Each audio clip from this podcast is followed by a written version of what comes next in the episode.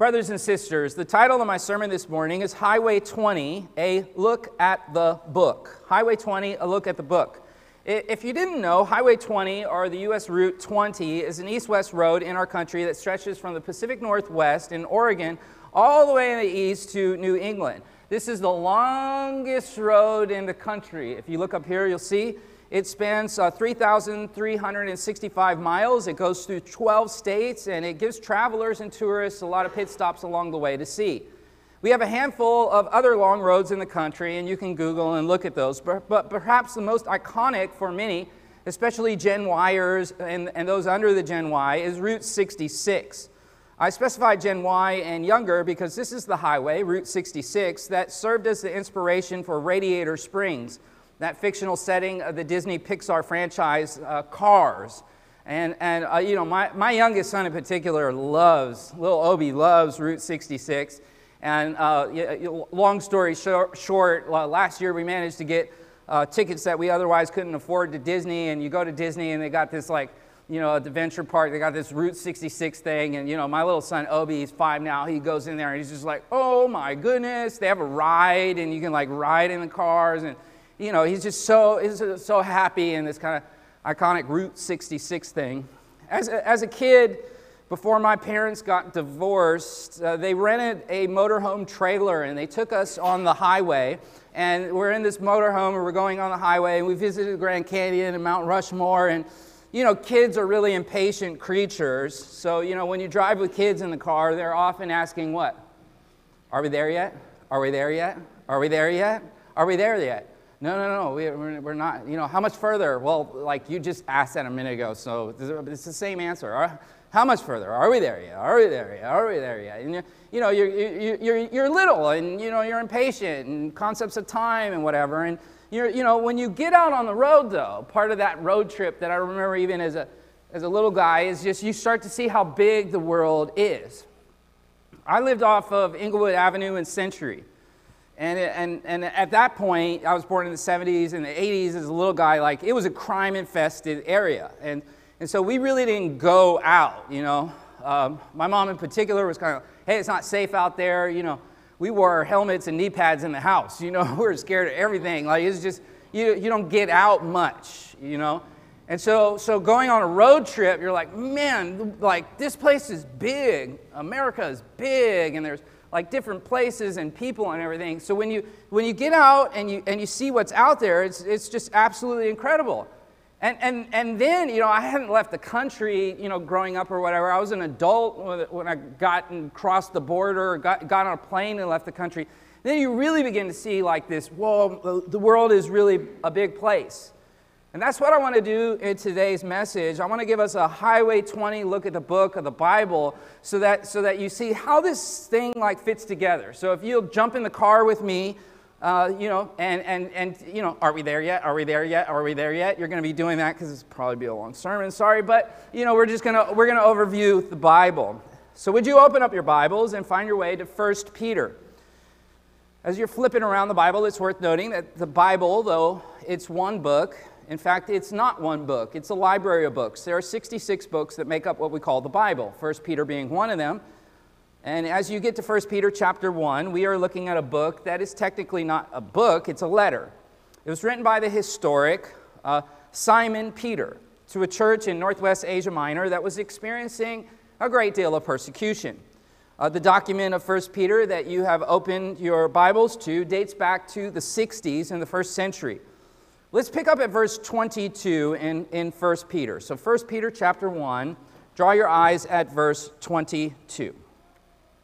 Since you have, in obedience to the truth, purified your souls for a sincere love of the brethren, fervently love one another from the heart.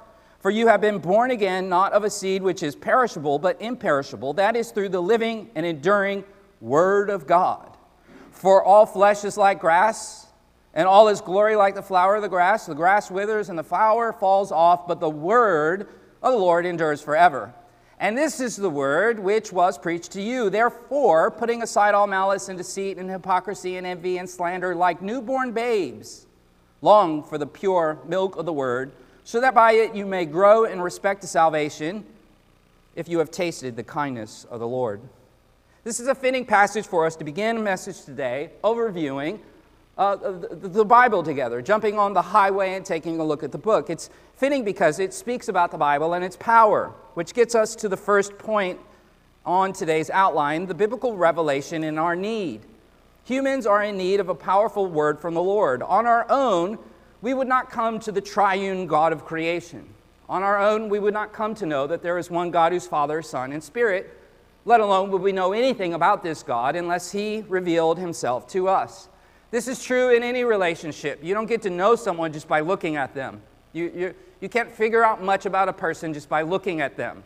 You ever look at a picture of someone and then you meet them and you're like, wow, you're totally different than your picture looked or whatever. You can't get to know someone just by looking at them.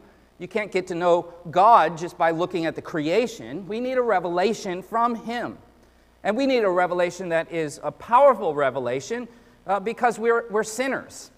And as sinners, we are blinded to certain things. As sinners, we're, we're deaf to certain things. And so when God speaks, we don't necessarily hear. When, when God shows himself, we don't necessarily see. We, we miss so much.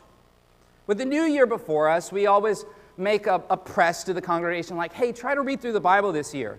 And the goal of this isn't to just get through the Bible, rather, the goal of it is to get the Bible through you and to get the God of the Bible through you, at work in you. Don't dismiss this as a mere wordplay by a preacher. The Bible really does aim to get through you. It's a powerful text. What did we just read in 1 Peter? Verse 23 describes the Bible as living and enduring. This text is alive. We have a book club at church, and we meet once a month and we go over a book together, but we're, we're reading books that are not alive. This book is alive, it's animated. Verse 24 contrasts this book with grass, it does not fade.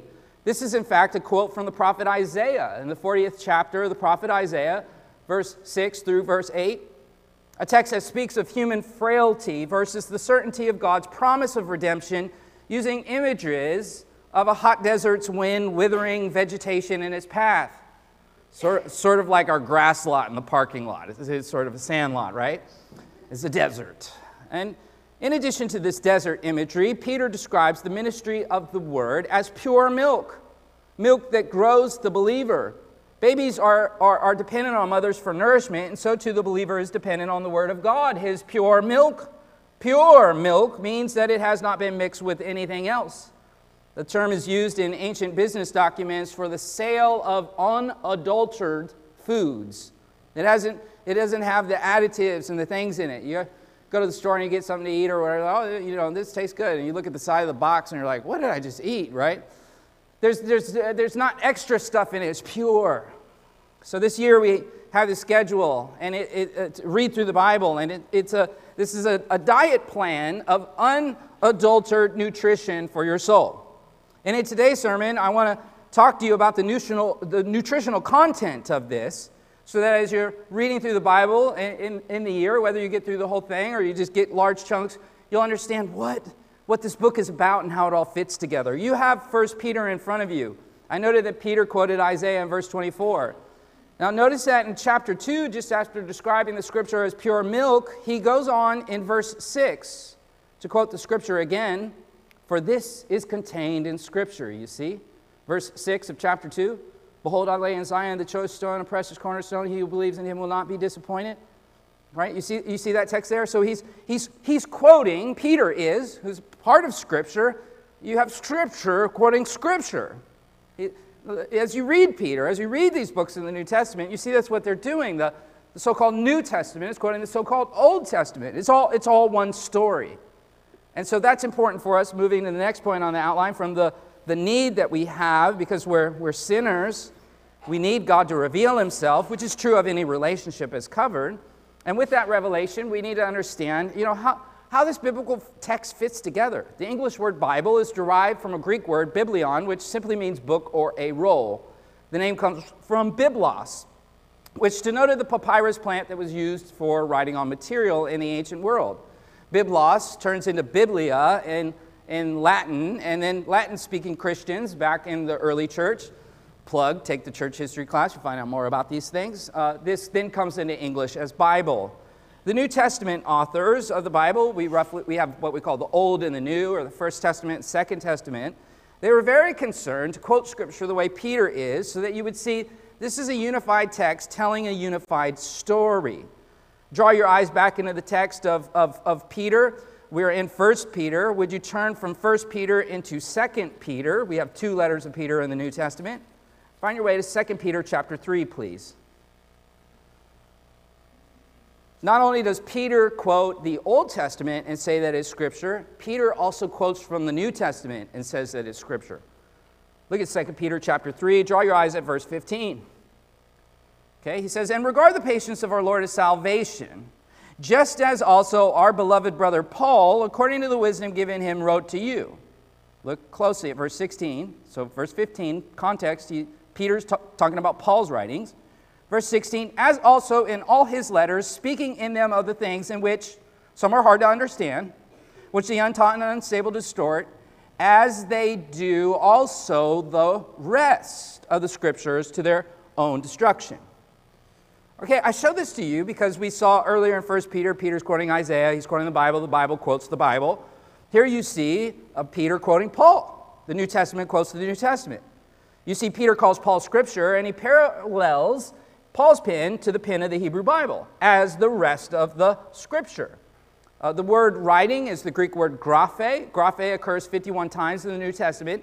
And every time it refers to the Hebrew Bible, the so called Old Testament or First Testament, not to any other writings, except in this instance where graphe is used to say, hey, Paul, by the way, he's graphe, if you didn't know.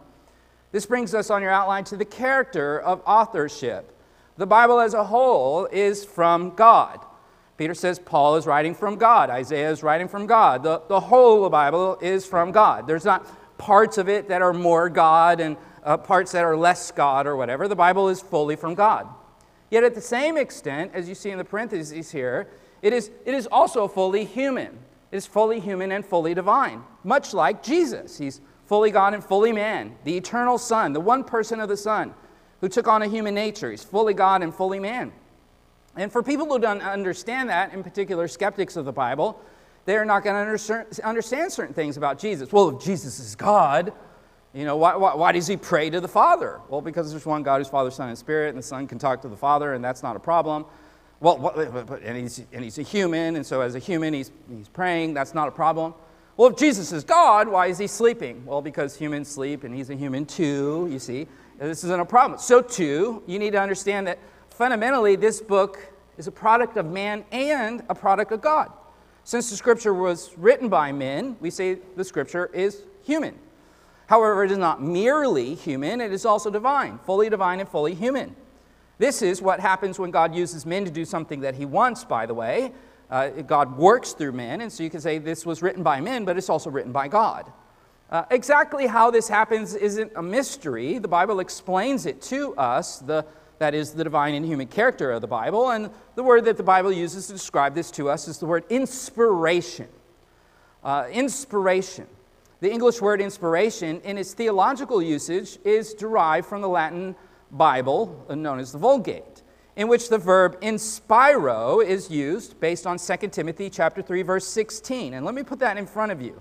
The word inspiro is used in the Latin Bible in 2 Timothy 3:16. And also in 2 Peter chapter 1 verse 21 in the Latin Bible, the Vulgate. The word inspiration is used to translate the more ancient Greek text on the word theos pneustos. Theos is the Greek word for God, pneustos is the word for breathe. And so the Bible is a product that is breathed out by God, quite literally. Theos pneustos. And so it's not a mystery how we have a book that comes from men and God, because the Bible explains it's theos pneustos, it's inspired. Dr. Charles Ryrie, noted theologian, explains that inspiration is God's superintendence of the human authors so that using their individual personalities, they composed and recorded without error his revelation to man in the words of the original autographs. Uh, an autograph, as you think about a signature or whatever, is the, the original. Of course, the Bible's been translated and passed down to us uh, through the sands of time, and we have reason to trust those translations and manuscripts and sign up for our bibliology course. You can learn more about that. But suffice it to say, these original authors, when they are writing, that writing is theos pneustos, inspired. And we specify that it is the writing, not the authors themselves. So it's not like we got Peter in front of us. It's not like Peter's like, I'm inspired, I'm about to write something. You know, I feel inspired, I'm going to write. Uh, Peter isn't the one who is inspired, rather, it is the graphe, the writing itself, that is inspired. So we have a text in front of us that is from God. We have a text uh, in front of us that comes through men. As a result, you can read Peter, you can read Paul, you can read Isaiah. They have different literary styles, different vocabularies, different flavor, different zest, because they're humans. And so God chose them specifically using their personality and writing styles to communicate what He wanted to communicate fully God and fully man without error. Because it is divine, it is alive, and it gives life. Because it is human, we can understand it and, and appreciate it as a human document. This text, uh, this, this Bible, written by humans to humans. And so it has that human element, and, and it's open then for us to understand. We don't need a spiritual guru to tell us what it means. We don't need a pope to interpret it or a church to interpret it for us. It is a book that is written by humans for humans. The average Joe can read it and explain it. Albeit, as Peter said, as we saw uh, just a moment ago, he said, hey, some of Paul's writings are a little hard to understand. He's an apostle. Like, yeah, yeah, exactly. He's an apostle going, hey, yeah, Paul, Paul's deep, man. Paul's deep. But guess what? Both of you guys are writing inspired text. Average Joes can read that text. We can dig in. It might be hard. He says the untaught are going to distort it and miss it. So the key is that you're being taught so that you learn this book and you don't have to depend on a teacher to teach you, but you're being equipped so that you can feast upon the Word of God yourself. Now, would you please move from 2 Peter you're going to go to the left and find your way into the book of Acts. This is a book in the Bible that gives us the history of the church, and I need you to find your way to the eighth chapter in the book of Acts. As you turn to the eighth chapter in the book of Acts, this is the beginning origins account of where the Apostle Paul comes from, a historical figure known as Shaul ha-Tarsi, Saul of Tarsus, who then uh, becomes the Apostle Paul. Same guy, just, uh, just a, a, a, you know, different names. We all have sort of nicknames and whatnot. We meet someone else also in Acts 8. It is a guy named Philip. And he's a guy who is going to, as we'll see in the account, read Scripture and explain Scripture. And we'll see this next point on the outline the common sense of context and genre. The Bible is written by humans for humans for you to understand. The Bible is perspicuous. The word perspicuous means it's understandable. You, you, you don't need some other mediary to explain it to you. This text was written for you to be understood. In the same way that you, when you send an email to someone, you, you, you expect them to understand it because the point of communication is understanding. So jump into verse 25 of Acts chapter 8. Acts chapter 8, verse 25. Again, we're going to meet Philip. We're going to see Philip reading scripture and explaining scripture. So when they had testified and spoken the word of the Lord, Acts 8:25, they started back to Jerusalem and were preaching the gospel to many villages of the Samaritans. And the angel of the Lord spoke to Philip saying, Get up and go south to the road that descends from Jerusalem to Gaza. This is a desert road. So he got up and he went, and there was an Ethiopian eunuch, a, a court official of Candace, queen of the Ethiopians, who was in charge of her treasure. And he had come to Jerusalem to worship, and he was returning and sitting in the chariot, and they were reading the prophet Isaiah. And then the Spirit said to Philip, Go, join the chariot. Philip ran up. He heard him reading Isaiah the prophet, and he said, Do you understand what you are reading? And he said, Well, how could I unless someone guides me? And he invited Philip to come up and to sit with him. He hears the scripture. He comes. He says, Do you understand what you're reading? Why? Because the point is for you to understand. But key for your understanding is to understand some context and understand the genre. And, you know, what, what, what book is he reading? Well, he's reading Isaiah. What genre is that? Well, that's prophecy. So Philip begins to understand this, and Philip begins to explain this. Look at verse 32. Now, the passage of Scripture which he was reading said this He was led as a sheep to slaughter, and as a lamb before its shearer is silent, so he does not open his mouth. This is the section of, of the prophet Isaiah in the Hebrew Bible. Uh, Philip knows his Bible well enough to know the context and know what's going on in the passage. What was that? I don't know. Um, and this uh, serves to make a point about context and genre. Context and genre are indispensable things when we're reading the Bible. As I said, the Bible is a library. You got 66 books in here.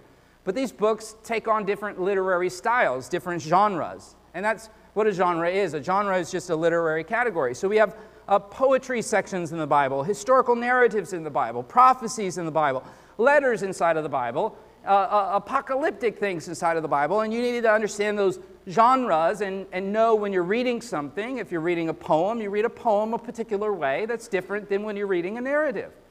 And just because it's poetry doesn't mean that you wouldn't, it, it doesn't communicate truth any more than in 1492 Columbus sailed the ocean blue. That's a poem, but it's also historic. It's also revealing something real. Now, uh, he understands this, Philip does, and he hears a, a section that's prophecy. In prophecy, foretells and forthtells, and he's in a section that's foretelling a particular figure who's going to come, who's going to be the servant of, of, of Israel, who's going to be this Messiah figure. And of course, that figure had come. That was Jesus of Nazareth. But this official hadn't, hadn't heard that. He hadn't heard that news. They don't have Twitter and internet and those kinds of things, how we find out the news today. And so news spread by word of mouth. And so here they are, and he brings the message. As you continue reading in Acts chapter 8, you'll see that as Philip unpacks the passage, look at verse 35 Philip opened his mouth, and beginning from the scripture, he preached Jesus to him. And we see this man's life is changed as a result of this. This brings us from common sense and context and genre to the next point on your outline the contrition of the human heart and the need of the Spirit. When you're encountering the meaning of the text of Scripture, because it is alive, it is going to draw you in contrition. We read in Psalm 51, verse 17, that the sacrifices of God are a broken spirit, a broken and contrite heart, O God, you will not despise. The Bible has, has a way of drawing you in and changing your life, just as this court official was changed as he heard the meaning of the text.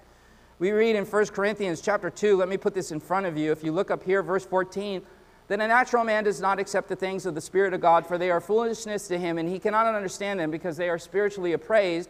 But he who is spiritual appraises all things, yet he himself is appraised by no one. For who has the mind of the Lord that he will instruct him?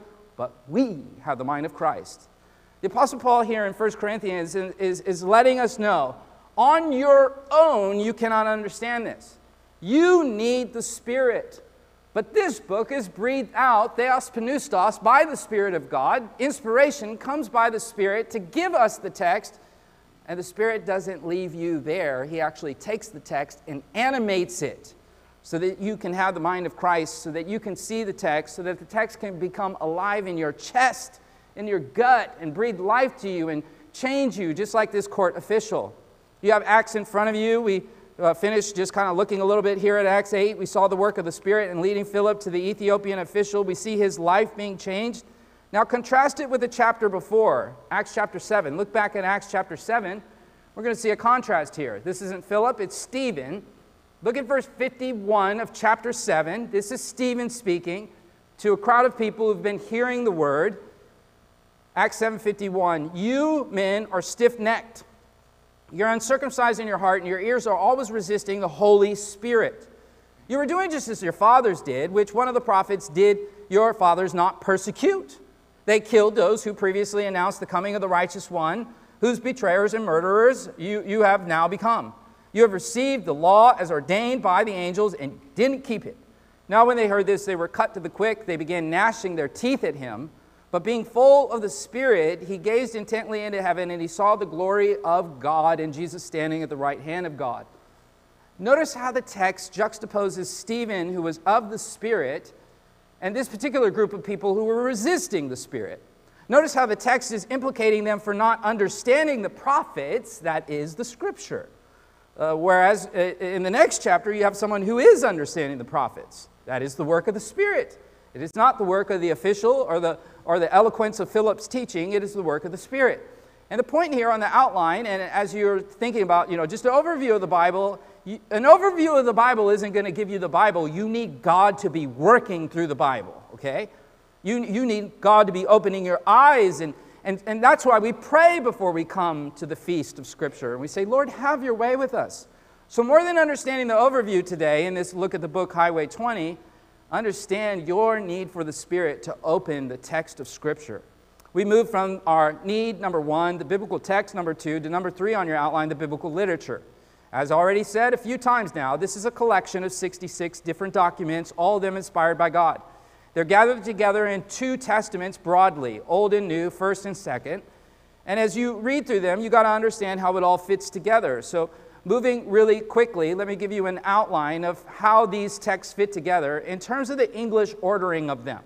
Understand in the ancient world, some of the ordering was a little bit different. We're dealing with all the same books, but it's important for you to understand the order in which we have them. As you open up the Bible, the first chunk that you see, we move from the book of Genesis through the book of Esther.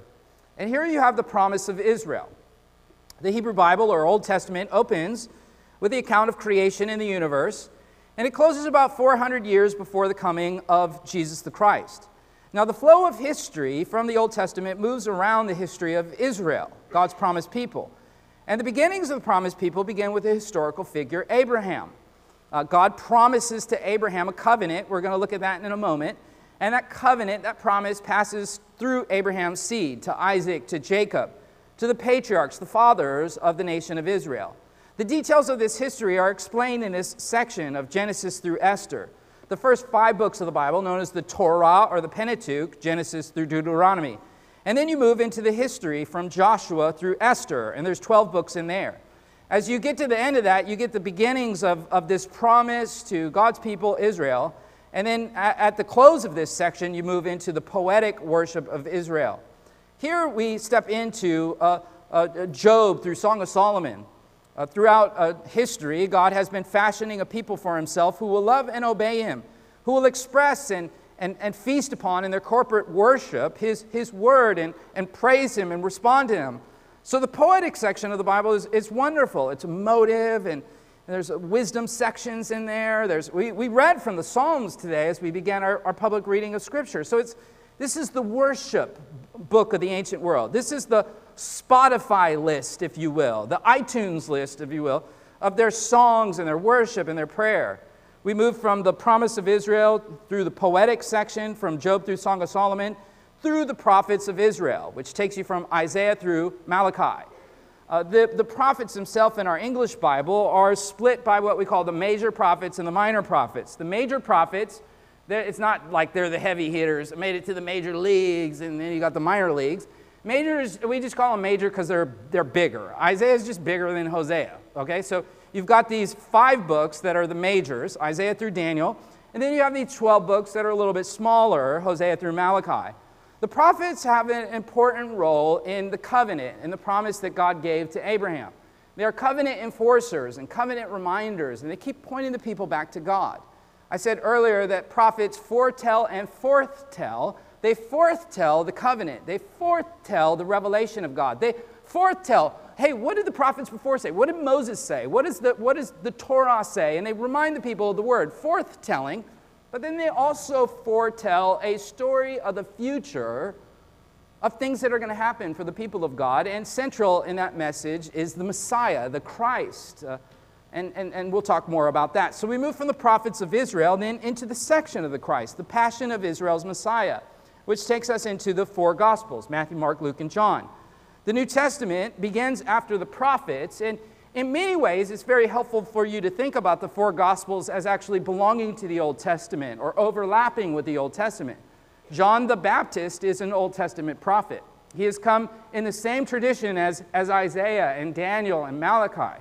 And he comes proclaiming, rolling out the red carpet for the Messiah Messiah, by the way, is a synonym for Christ. Christos in the Greek, Mashiach in the Hebrew, where we get Mashiach, Messiah, Christos, Christ. These are interchangeably. Understand that. Uh, many people today ignorantly think that Christ is somehow Jesus' last name. Matt Jones, Jesus Christ. That's not his last name, it is a title. And it's a title that comes from the prophets of this figure that was going to come and suffer for the people and redeem them. You should still be in the book of Acts uh, if you have your Bibles open, if you're pacing with me. Would you go to the first chapter in the book of Acts, Acts, chapter 1. So the, the four gospel accounts, they overlap with the Hebrew Bible. They are showing you the promises being fulfilled.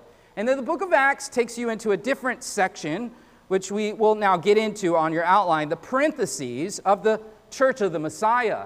Now, the Messiah, after he has fulfilled the suffering that was promised, he, he dies on a cross for the sins of his people. You say, well, why would you die? Why, why does someone have to die for us? Well, if you're following the storyline of the Bible, you, you know because uh, we've sinned against God and sin ushers in death, and, and we all die. 10 out of 10 people die, and that's the consequence of sin against God. But behold, there's one who comes and he dies in our place. And then he rises up showing, I've died in your place, I've made the payment for you. You owed a debt that you could not pay. This, this historical figure, Jesus, who is the fulfillment of all these promises, more than a fulfillment of prophecy and a man in history, he's God of eternity, God the Son in the flesh. I died and I paid a debt for you, a debt that you owed that you could not pay. He, on the other hand, did not owe anything. He died in our place and he gave that gift. He rises up from the dead, he ascends into heaven, and then he institutes this thing called the church. These men that he had been discipling, he sends them out into the world in this kind of parenthetical age as we await his return. I ask you to turn to the book of Acts in the first chapter. Draw your eyes at verse 1.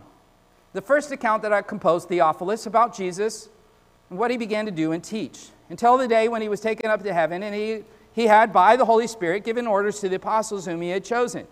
To these he presented himself alive from his suffering, many convincing proofs, appearing to them for a period over 40 days and speaking things concerning the kingdom of God.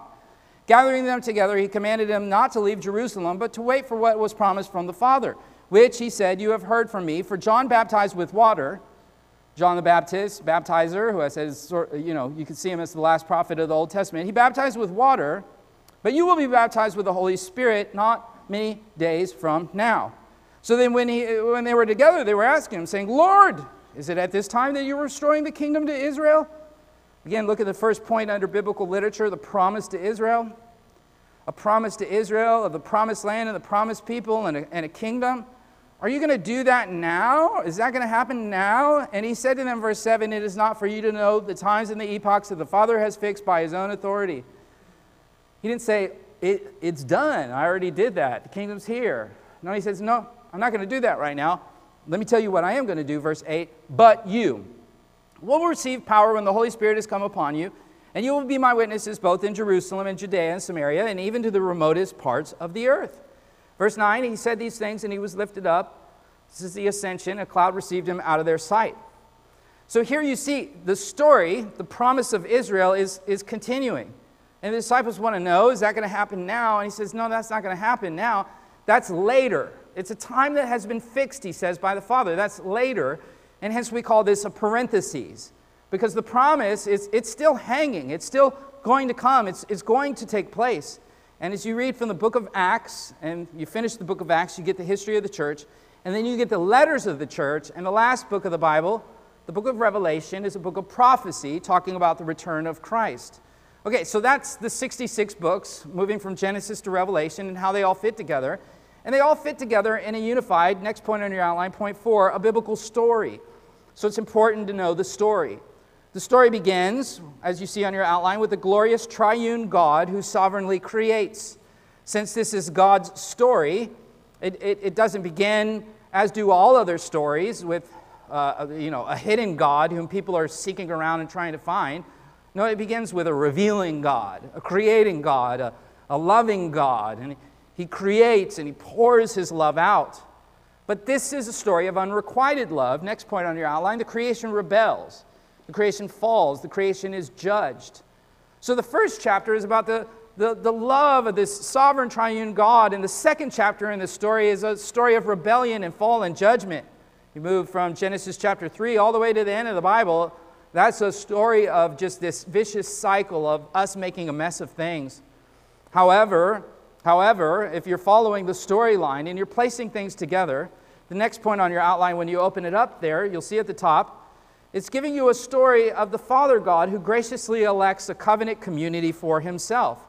So, in the midst of the mess, God isn't waiting on us to come to our senses. He has chosen, to use the language of Scripture, before the foundations of the world, a people for himself. And that begins with that man Abram, who I was talking about earlier, and Isaac and Jacob. And, and that gets you into this covenant framework that you have on the inside of your bulletin. You have this diagram of, of the promise that is given to Abraham. In Genesis chapter 12, it's repeated a few times in Genesis as well, and other places in the Hebrew Bible, you have the Abrahamic covenant. Covenant means promise. God promises to Abram that he's going to give him a land and a seed and a blessing.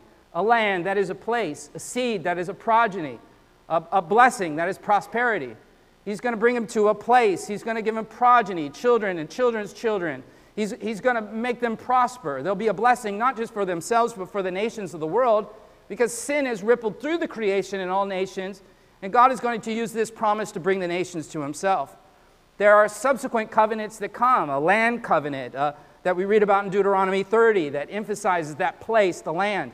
The Davidic covenant that comes to King David in 2 Samuel chapter 7, an emphasis that is placed on the seed, the progeny of Abram, and then David. And God promises to David that you will have a descendant who will reign on the throne, who will be king not only of Israel, but of the nations of the world, and that throne will last forever. This is why when you step into the gospel accounts, they labor, particularly Matthew and Luke, to say Jesus is in the line of David, he's in the line of Abraham, he's the fulfillment of these things. They also labor, specifically Luke does, to say he's not only in the line of David and Abraham, he's in the line of Adam. He's not just the Messiah of Israel, he's in the line of Adam. He's the Savior of all nations. We read in the prophet Jeremiah, Jeremiah 31, he speaks of a new covenant that is to come that emphasizes that aspect of blessing and prosperity. And all of this fits together as you have on the inside of your outline with the patriarchs and the promised people. So as you're reading in, this, in the opening sections of the Torah, Genesis and Exodus, Leviticus, Numbers, Deuteronomy, you, you follow this storyline of, of the people given a promise, of the people brought into a, a, a dark places, specifically slavery in Egypt, of God who is an abolitionist, who liberates them, who rescues them, and uses the prophet Moses and brings revelation to them and brings them to that place. They move through the wilderness, they come to the place of the promised land. You have the era of the judges, which is an era that lasts 350 years. We recently were studying Samuel, and we looked at that era of transition from the judges to the kings. You see that on your outline. The United Kingdom with Saul and David and Solomon. That lasts about 110 years. And then we step into the divided kingdom between Israel and Judah, north and south, that goes on for 350 years. Thereafter, you have the exile. You think about the prophet Daniel and Nebuchadnezzar and being taken into exile in Babylon. That lasts for about 70 years in fulfillment of prophecy. The prophets predicted this timeline, and it happens according to plan. And then the people return to the land as you get to the end of the Hebrew Bible. And they begin rebuilding Ezra, Nehemiah, Esther, and this goes for about 140 years, and then you step into a time of silence. Everything's quiet. And we've been studying the post exilic texts, if you want to go back online and see those. Everything ends in silence. Uh, we, we receive really what we deserve. God gives us silent treatment because He had been revealing, He had been revealing, He had been loving, and it was being rejected. And th- so things go silence. And then John the Baptist comes and breaks the silence.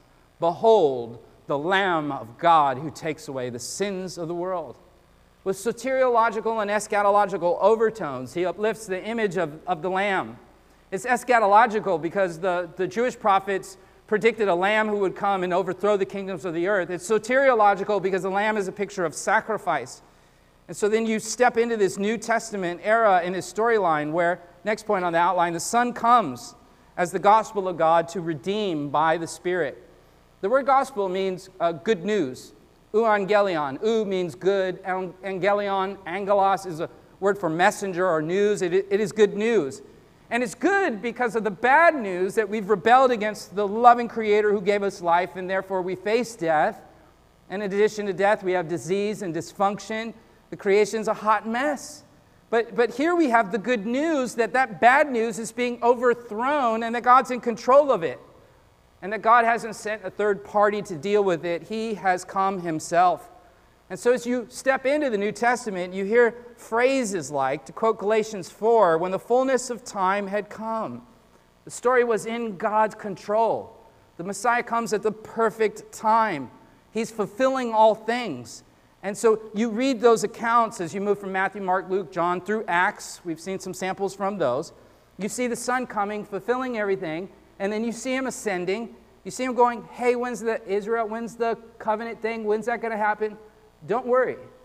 That time, that epoch is fixed. It's going to happen. Well, then, then, then what do we do?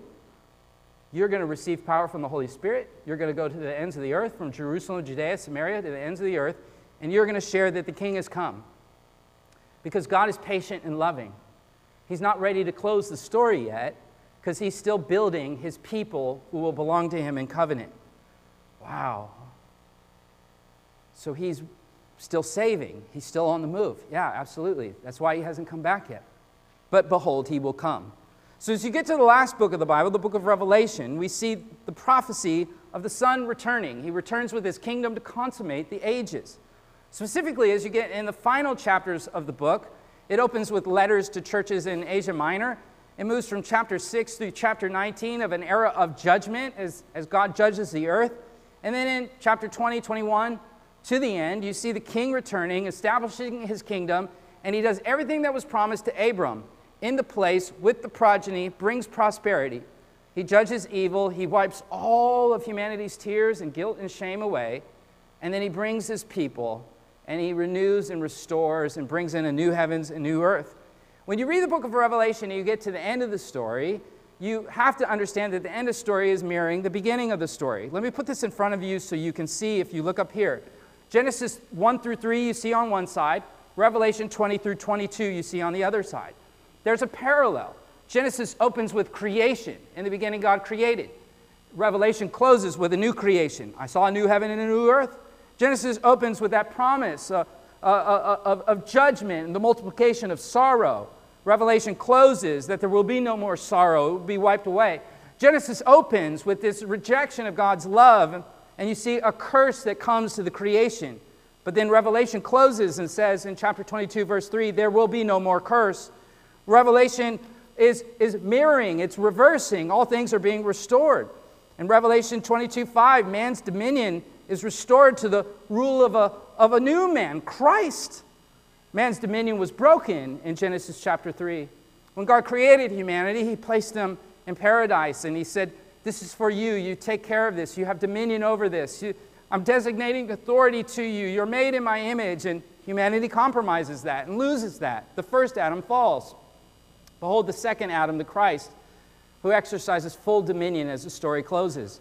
We see paradise lost in Genesis 3. We see paradise regained in Revelation 21 25. You read of the tree of life in Genesis chapter 3. Again, we see as the book closes, the tree of life is reinstated in Christ, Revelation 22 14. In Genesis, we're driven from God's presence. In Revelation 22 4, we see his face the way the story opens, the mess that comes at the end of the story, it is all fulfilled. And as you're reading the story, it, you know, and you're moving through it, like when you're on the road with your parents and you're a little kid or whatever, you go, Are we there yet? Are we there yet? Are we there yet? Are we there yet? Are we there yet? You'll, you'll find yourself, eh, as you're in Leviticus, Are we there yet? Are we there yet? But the question that we need to understand is where we, what's there? So you need to understand point five in your outline the center of the story, and the center is Christ. So as you move from Genesis, in the first part of the story, uh, you know, you're going, Are we there yet? Are we there yet? Are, are, are we there yet? And then the Son comes, and you say, Oh, yeah, we're there. Oh, yeah, we're there. But the fact of the matter is, you don't have to wait for Matthew, Mark, Luke, and John or the New Testament to see the Son. When you're reading the Bible, the Son is all over the place. We talk about the Bible being Christocentric. By Christocentric, we mean Christ is the center, about whom all things are grouped and all things point to Christ. He is the central object of the Scripture, He's central in our worship. Any approach to reading the Bible that deviates from that and obscures this reality of the Christocentrism of the Bible, you're going to miss what God is revealing in Christ. So, as you're reading the Bible and you're saying, Are we there yet? Are we there yet? Just stop and say, What is this telling me about Christ? What is this teaching me about Christ? The Apostle Paul in 1 Corinthians chapter 10, verse 9, when he speaks of Christ, he speaks of Christ and Yahweh and God interchangeably. We must not put Christ to the test, as some of the fathers did in the wilderness when they were destroyed. You see, he's quoting from the Exodus account. Christ is in Exodus. Christ is all over the place. Remember when we were in, uh, when we were in, uh, in, in Acts with, with Philip? Go back to it. Since hopefully you still have Acts in front of you, go back to Acts chapter 8. Philip ran up, verse 30, Acts 8:30. He's reading Isaiah, and he says, "Do you know who Isaiah is talking about?" And then verse 35, Philip opened his mouth, beginning from the scripture. Isaiah, he preached Christ to him. Isaiah is about Christ. Genesis is about Christ. Exodus is about Christ. Leviticus is about Christ. It's all about Christ. Everything's pointed at Christ. You have a diagram on the inside of your bulletin of the Bible at a glance. At a glance. You see, the, you see the cross in the center there. As you're reading the text of Scripture, and even as we corporately worship, You come here today to hear about Christ. Because you did not get through this past week without seeing your need of Him. None of us made it through last week unscathed by sin. You all did things in the week that, why did I do that? We all have our guilt and our shame. We all fall short and we keep falling short. And so when we gather on Sunday, the day that He was risen, we need to be reminded Dear traveler in this earth, He has come for you. And your guilt and shame can be lifted today in Him. And as you read your word, He keeps bringing you back to that. And as you gather in corporate worship, the job of any minister is to keep pointing you to Him, pointing you to Him. See Christ, see your need of Him, and see that He can meet every need in you if you would come to Him. As you're reading through the Bible, if you do the read through the Bible in a year, you know, you start in the Old, and you could be reading going, I don't, I don't see how this is pointing to Him. Well, the two testaments, have you have, as you have inside of your bulletin there, for you to keep and use so you don't have to frantically write the PowerPoint down. But in the Old Testament, you see the anticipation of Christ. In the New Testament, you see his realization. In the Old, he is coming. In the New, he has arrived. In the Old, he's prophesied. In the New, he's present. In the Old, he's contained. In the New, he's explained. In the Old, he's unfolded. In the New, he's unfolded. In the Old, in the shadows. But look for the shadows. And in the New, you see the substance. In the old, you read typology of him, and in the new, you see the truth of those types fulfilled in him. In the various genres of the Bible, which we talked about, there's different literary categories of the Bible. There's poems, there's historical narratives, there's prophecies. All of them are pointing to him.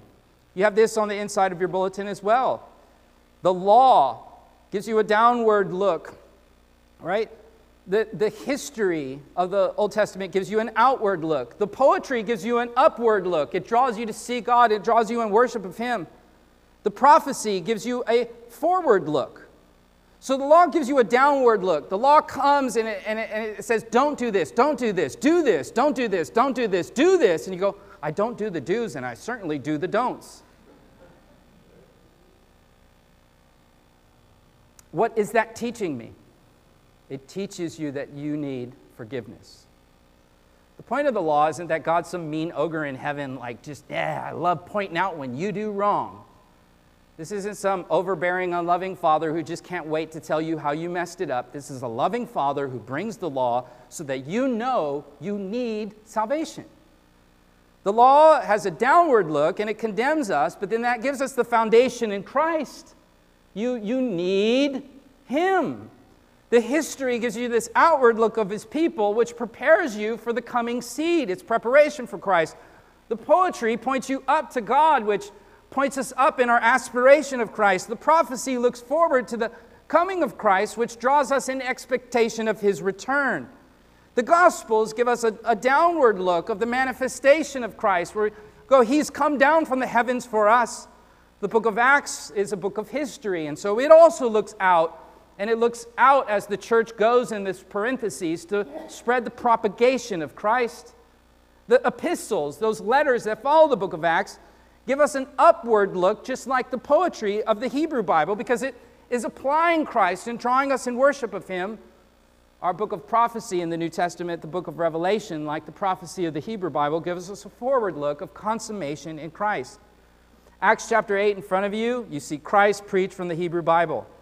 As a result, this man's life is changed. In the next three six, uh, uh, verses there in the text, we see him repenting. We see him being baptized. We see the work of the Spirit. We see our need for God to open our eyes to see these things, and we see that he is good to do just that, to open our minds. Now, Acts was written by Luke, so if I could get you to turn back to the left into the Gospel of Luke, you got to jump over John to get to Luke.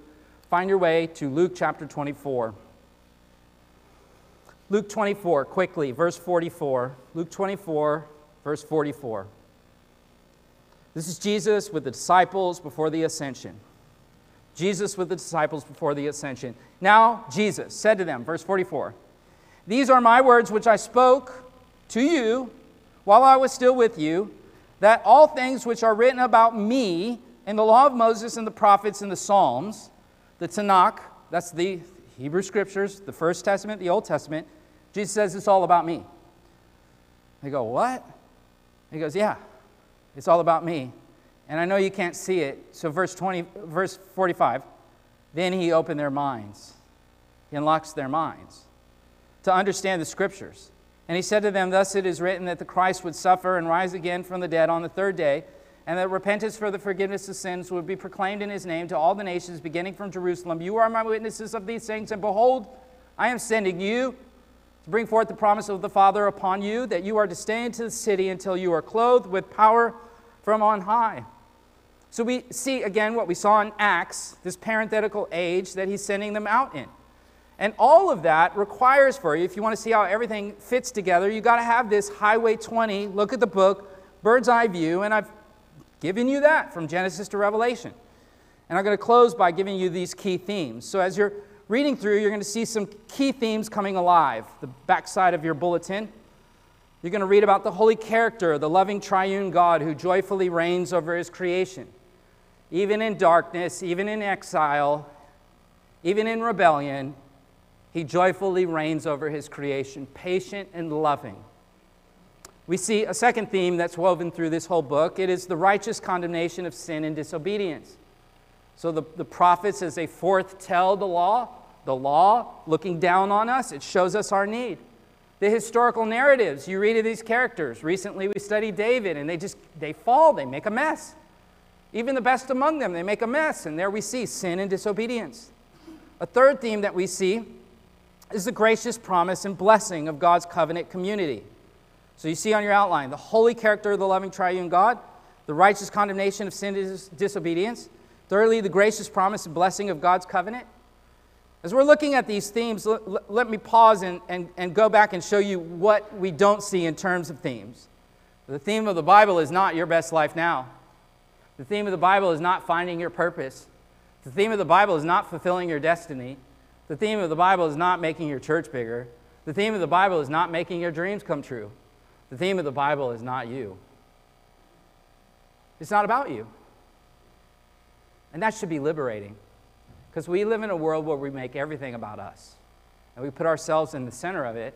But the Bible is putting God in the center, His holy character, the triune God joyfully reigning, the God who loves us, but we've rebelled against Him, and there's condemnation of sin and disobedience. However, there's, there's thirdly here, you see the gracious promise and blessing of God's covenant community. God's, God's making a people for himself. And you, Delray Church, you're a part of that. You're part of his promises. You've been swept into this. Next, that salvation of sinners through judgment for the glory of God. You see God judging sin as, as you're reading the Bible, and you see him moving through judgment, and you see him lifting just, judgment in the work of the Son. The gospel of Jesus is the only satisfying sacrifice of sin. In a moment, we're going to come to the communion table where we picture that. The communion table is central in our worship. The point of the sermon is actually to bring us to the communion table so that when we come, we have context. And when we come, we have a picture before us of exactly what we're doing. Don't rush through the elements. Don't drink the cup and pop the bread in your mouth and, and go on. You, you, you've been told what these things mean, and so as you drink and as you eat, you're reminded of the one whose blood was shed for us, of the one whose body was broken for us, of the one who has come to save us and also to disciple us. This brings us to the theme of discipleship that we see. The Lord is making disciples. He's, he's, not, he's not just making believers, He's making disciples. We saw in John 17, in the beginning of our public reading of Scripture, right, that, that Jesus says, I've accomplished what you've given me to accomplish. Keep in mind that John 17 comes before the cross. I thought the cross is what you're going to accomplish. Oh, to be sure, it is. But there's another work, a work of discipleship. Uh, God isn't just raising up believers, He's raising up disciples, students. And not just mere students, but family members. He's making them family, He's, he's sweeping them in. We're in a parenthesis. And so as we read the scripture, we're going to see the theme of kingdom coming alive. There's a literal kingdom that will come and renew all things. In fact, our communion table, it not only looks back in remembering Christ, it looks future in proclaiming him who will come. It is a meal that celebrates what has happened and what will happen. Final themes before we close the message the magnificent God who is the supreme treasure of all things. He's the world's greatest treasure. And in salvation, you found him. He is to be enjoyed. His word is to be enjoyed. He is to be treasured. His word is to be treasured. This book, treasured above all books. We are in an anti reading culture. So, uh, this book to be treasured above all Netflix and Amazon Prime and Hulu, and, you know, to be, treasured above all messaging, this book. The chief end of humanity is joyfully worshiping him. So the book aims not just to give you information about him, but to transform you and to usher you into worship. Finally, the book aims to propel us on mission. So the last theme I want you to see in terms of the overview of the Bible is the Missio Dei, the mission of God. God is redeeming us, and He's inviting us to participate in what He is doing. He's saving people, and He has ordained for you to play a role in that through the proclamation of His gospel. As you proclaim the message, what He has ordained before the foundations of the world, Paul says He's prepared good works for you in advance to walk in them. What He has prepared, He will unfold, and He'll do so by His Spirit to open eyes to see, and ears to hear, and lives to be changed. Look around the room. If you know anything about these people in this room, look at this ragtag group that we have here. You know each other's stories. You, you, you, you know where your brothers and sisters have been. If you don't, you know, hang out, get to know us. Say, man, we wouldn't be friends. Yeah, we, we wouldn't even know each other. But the Lord saved us, and He brought us together, and He made us a family. And He pours out His Spirit on us so that we can participate in this work that He is doing. And now He calls us to His table. A table is something that a family shares. This is our table, Delray Church. We share this, but we share it by union with Christ and by the Spirit who's reconciled us to the Father. As you come to the table, be reminded of these rich things. As you come to the scriptures, hopefully you make an effort this year. If you don't, Genesis to Revelation, the whole thing or whatever, but feast on the word. And take this insert that's been given to you and prepared for you, tuck it in your Bible and, and revisit it so that you keep learning these themes and thinking about these genres and thinking about how it all points to Christ. Take the read through the Bible schedule and just, just put them together and, and tuck it in and, and devour the word, dig into the word. But I don't want you reading through the word for the sake of getting through so that you can say, I re- I've read the Bible. I meet people all the time that say, I, have read the Bible. And I go, tell me, what, tell me what it's about. Or your skeptic friends, you know, you go, oh, you know, I read the Bible. I've read, I've read it. I don't need it. I've read it. And that's when I, I like to go, oh, really? What's 2 Samuel about? Well, you know, what's, uh, what's, uh, what's 3 Samuel about? Well, uh, yeah, there's not even 3 Samuel, so got you, you know. Maybe people say, oh, I've read it, or I've, yeah, no, no, that, the goal isn't just to read through the Bible. The goal, the goal is to know the God of the Bible and to be changed by Him to be loved by Him, to be reconciled to Him. Let's come to the table. Let's picture Him. Let's, let's sing to Him. But before we do, let's pray. Uh, Father, we've taken a big bird's eye view of the revelation that you have given to us with your Son in the center. And I pray that your Spirit would grab this humble overview, Lord, and use it to equip us in this parenthetical age. The King has come, the King will return the kingdom postponed, the kingdom inaugurated. Oh Lord, may your church be found faithful in this age. May we be found faithful. As we come to the table, Lord, we need to be reminded that our sins are forgiven in your Son. All guilt and shame that we have carried into this room from the week, Lord, I pray that you would lift. All anxieties and burdens and stresses, I pray that you would lift. Lord, all un- unwavering and tossing to and fro, I, I pray that you would anchor. All, all questions, Lord, all, all doubts, all fears, I, I pray that in, in your word and by your spirit here today, you would fill us with hope and holiness, Lord. Fill us with your spirit afresh today. I pray. Receive these songs of worship as our brother leads us. And as we come to the table, Lord, together as a family, bless us. In the name of Jesus, amen.